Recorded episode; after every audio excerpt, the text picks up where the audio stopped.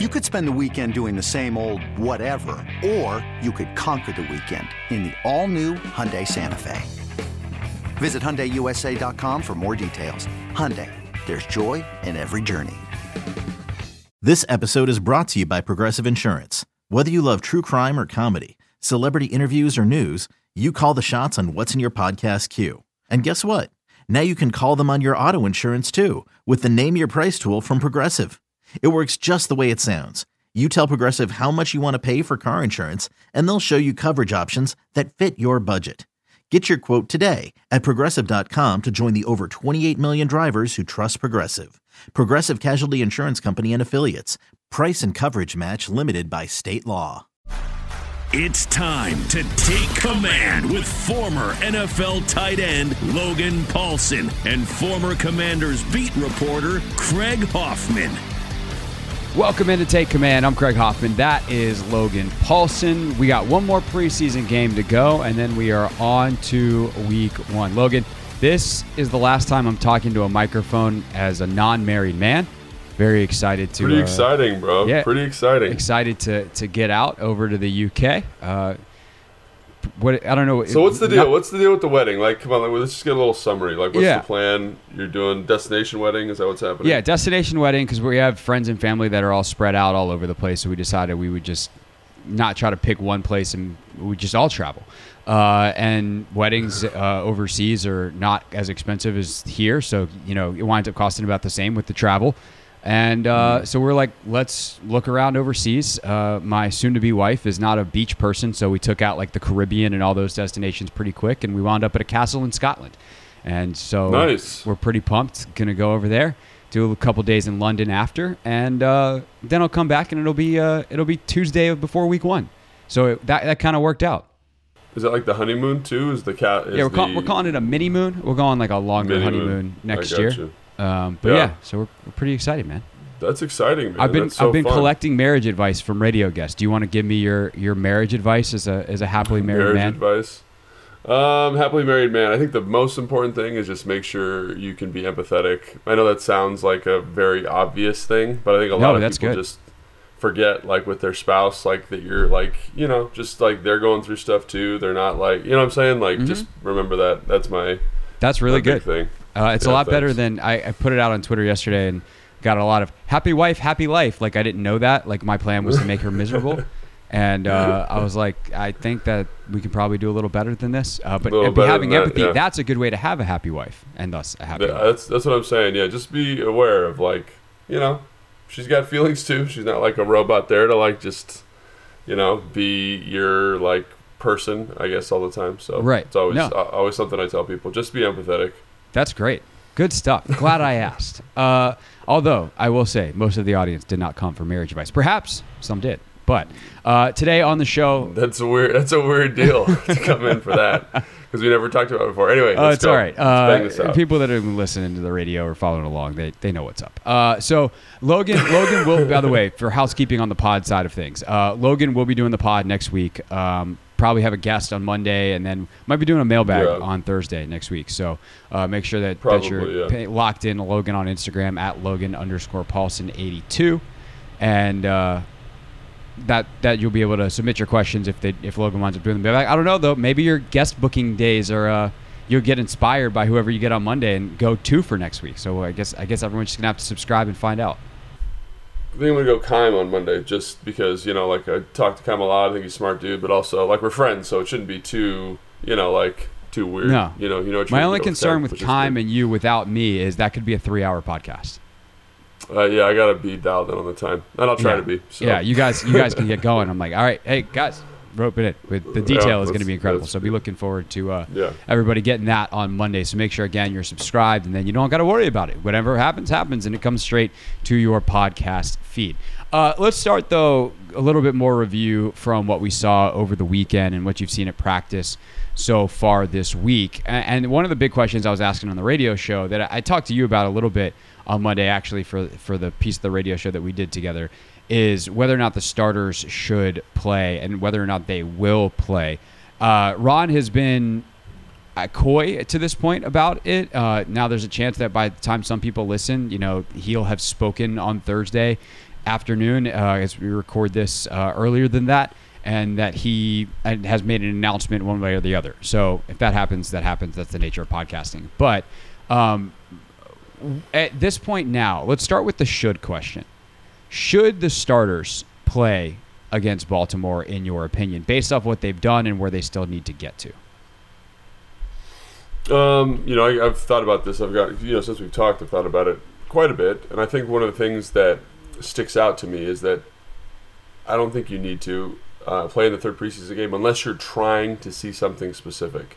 And Ron and Scott and Jack, they don't seem to be willing to show kind of the more detailed nuance of the offense or the more detailed nuance of the defense or kind of a general team philosophy in Ron's case. So I'm kind of of the mindset like if you're not going to use this to kind of get you know actual kind of practice reps against another team against another defense, then what's the point? You know, even in the Kansas City game, you know, it's this dress rehearsal walkthrough, and I thought the offense was even a little bit tepid at that point, right? So, you know, if you're not going to use this as a, as a tool to kind of see and work on timing and work on concepts and see how different things plays versus different coverages, then don't do it, right? And you know, I think one of the most important elements of the third preseason game is personnel evaluation. So you'll have that opportunity to do that, like get the young guys out there. We're going to have, I think, a pretty heavy dose of Sam Howell. You know, I'm not even sure if I would play Taylor Heinicke in this point. Like I've been on teams where basically everyone who's not going to make the team, and they probably know. Like if you look through the roster name by name, which we I guess we could do later in this, but name by name, you can pick 45 ish guys that you know for sure. That's not including specialists that you know for sure on the roster. And I've been on teams where none of those guys will play. So it'll all be guys who are fighting for a roster spot. And the, and I think the kind of the cruel irony of that is that of those, you know, the remaining what is that, 30 guys, 25 guys or whatever it is, only five of those guys have a legitimate shot of making the team just based on how the roster is structured, which is always a sad thing in my opinion you know, and, I, have been that guy before. When I was in Atlanta, you know, played a whole fourth, third preseason game, and I knew I was, I knew for a fact I was not going to make the team. Right. So well, like, the thing is though, like I guess for this way. team is, I mean, you you want to. There's something to like getting those guys tape and like being almost like as a favor. Yeah. Them, like, hey, go out and play. And it's a little Yeah. different for you when you were in Atlanta. You were advancing your career. People knew what you were at that point. But like young guys, it's like. Yeah. I want to get out there. I want to get tape. Even if I don't make this team, I want my agent to be able to send around, you know, here's some things that, that he did, or like go watch him in this game, um, Right. whatever, and try to latch on somewhere, practice squad or or another roster if you think you can be a fit. But with this team, and also the way that the the thing is now with three instead of four, like you have to your number one goal of the preseason is to get ready for the regular season and this team just doesn't Right. feel ready and i know that part of that is they haven't they haven't prepared themselves on purpose. And i'm not saying that as criticism i'm saying that as fact as they haven't game plan they haven't done all that stuff. And i just feel like there's got to be some value in practicing those skills. There's got to be some value in getting yourself ready for a game going out and performing and feeling like yeah we know how to do that as opposed to going out there week one. And, and one of the things that I, I do think drives me a little crazy sometimes is, you know, you hear like, oh, well, we'll judge them by week four, week five. And it's like, well, then a quarter of the season's been played and those games counted. This team has historically started slow. Um, it's Ron's historic, their teams have historically started slow. Um, they are not the Chiefs, the Bills, et cetera, where you feel like you're good enough to go on a really intense long run if you have to like this team needs every game and i just i feel like they're approaching this in a way that says we're better than that. We don't need this. And i'm kind of looking at it like i don't know. I kind of think you need this. Yeah, and I I don't disagree with that honestly. Like I th- I agree with like pretty much everything you said, and I think the thing that sticks out to me is that if you're not going to use this in a more serious way, and so what I mean by that is I look at the offense, for example, right? And I haven't talked to anybody about this, but I mentioned this on the podcast. There was probably four, three or four second and ones with the ones with the starters and you don't take shots on those plays, like I know Scott's a smart guy. I know that's a shot play scenario. And we're not going to do that because we're worried about Carson getting hurt or we're worried about whatever we're doing. Then, then wh- what's the point, right? We're not going to work on timing of our shots. We're not going to work on the protection for our shot plays.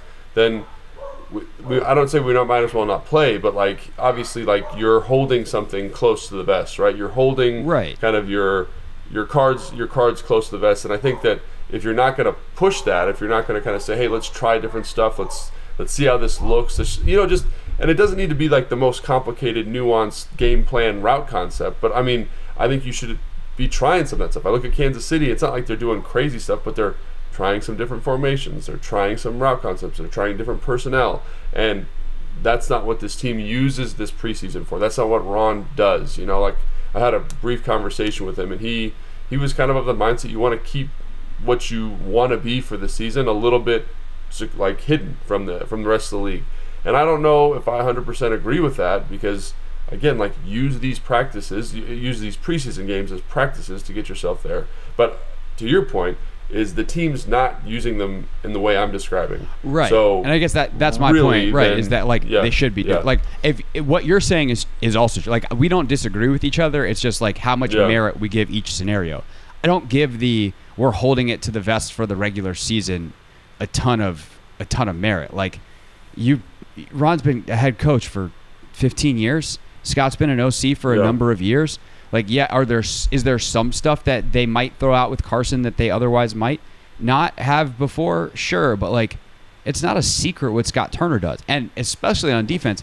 Like all this, oh, we're holding blitzes, whatever. Like, okay, fine run the same one that you ran last year like but at least give yourself Yeah. a chance like the idea that they're just holding everything close to the vest when these these guys have been in the NFL for 20 30 40 years in in Jack and Ron's case like eh, that that to me just doesn't hold a lot of water I agree, and, and what I'm saying is that like this team starts slow, and I think I don't know, and you don't, because there are teams that I've played on where they keep everything really tight, but in, for this example, I think obviously, you know they they start slow, and I think this might be a reason why. Like you don't ramp up through the preseason, and some team again, a lot of teams don't do that. But if I'm Ron and I'm a guy that you know maybe I want joint practices or I don't have that opportunity, like these games need to, I think, be handled slightly differently. You know what I mean? They need to be handled slightly differently than they're handling them. And again, joint practices are advantageous because you don't share that film with the leagues. Only one other team is seeing that.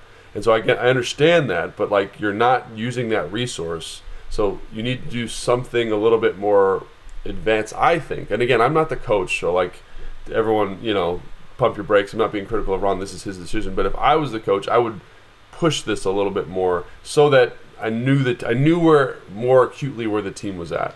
You know what I'm saying? Like, and and John kind of brings this point up all the time when we talk. He's like, this team is slow to respond. They're slow to adapt. They're slow to kind of identify Landon Collins at the Buffalo Yes. nickel or Apke's been playing safety too long. And I think one of the reasons is you're not doing the stuff you're supposed to be. You're, not doing the stuff in preseason that you're going to be doing in the regular season, and as a result, you don't know. You, you don't have like a, a, a one-to-one evaluation. I'm not saying put everything out there, but at least give yourself a good opportunity to evaluate what you got, and then you know from a game plan, personnel, all that kind of stuff, especially with the ones. I, I think, but to, to, to, to the to the to the crux of the question.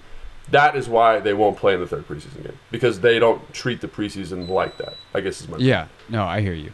Um, there is because I, I don't want to come off as like completely just bashing Ron like he doesn't know what he's doing at any aspect of anything because like he's won a lot of football games. He made a Super Bowl. Right. Um, he had a 15 win season, something that as a head coach, very It's few ju- teams. it's just a difference of a- right a It's just- philosophy. It's Ron's Ron's superpower, if you will, or like double-edged sword that's really sharp on both sides is his patience. Like he is someone who will not overreact to things. And the other side of that coin, or the other edge of that double-edged sword, is sometimes he doesn't react to things. And so, when there's Yeah. a piece of information that seems obvious, he doesn't act on it as quickly as he should. Um, and that has consequences. By the same token, there are times he's probably patient and sticks with guys or sticks with ideas that he, he knows can work and just haven't worked yet. And there's good results with that too. So it is just like that's coaching. That's that's the the hardest thing as a coach is to know when to move on because like there's no plan that's bad on paper. No one draws up Right. a bad play. Um, it's knowing like how to actually implement the stuff and, and what adjustments to make and the ability to, to get your players to be adaptable to real life game situations. Um, that is the skill of coaching. And uh, for Ron, I mean, historically speaking, again, just these the stats are what they are. The wins and losses are what they are. Like it's it's been a mixed bag at times. Yeah, but and again, like this is not a Ron criticism. Like Mike Shanahan was like this, you know. Dan Quinn was like this. They have Mm-hmm. I mean, look, Justin Herbert's not playing at all in the preseason. Yeah, Th- like there are there are coaches. They have like I want to say like blind spots, right? So like Mike, for example, was very trusting of his team leadership, right?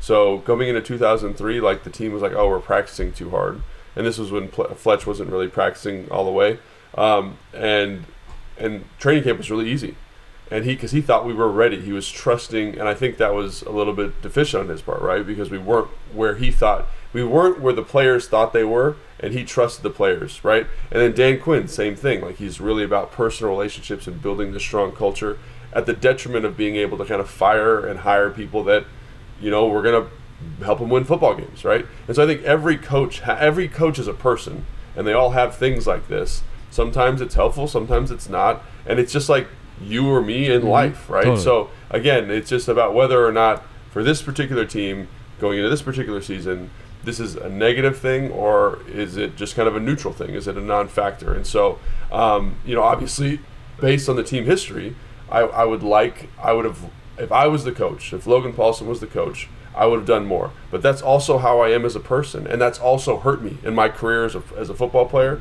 and in my career post football because you're always trying to do more, and it and it's not always the right way to go about it, right? So again, there's no right answer here. It's just about is this the most effective, and we won't know honestly until week one, two, three, four, five.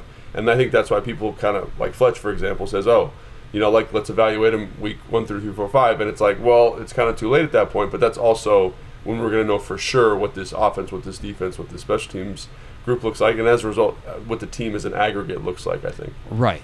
At that point, I think we'll be able to go back and put a more fair grade on the uh, on- whether or not this was a good decision. I guess the difference, of course, would be that right. like if if it's a failing grade because they're one and three through four games, it's like well, that's a hole that they're not going to be able to dig out of most likely. Right. And um, you know, then then it becomes a long October, November, December on in podcast and radio land, and for Commanders fans cheering on the team.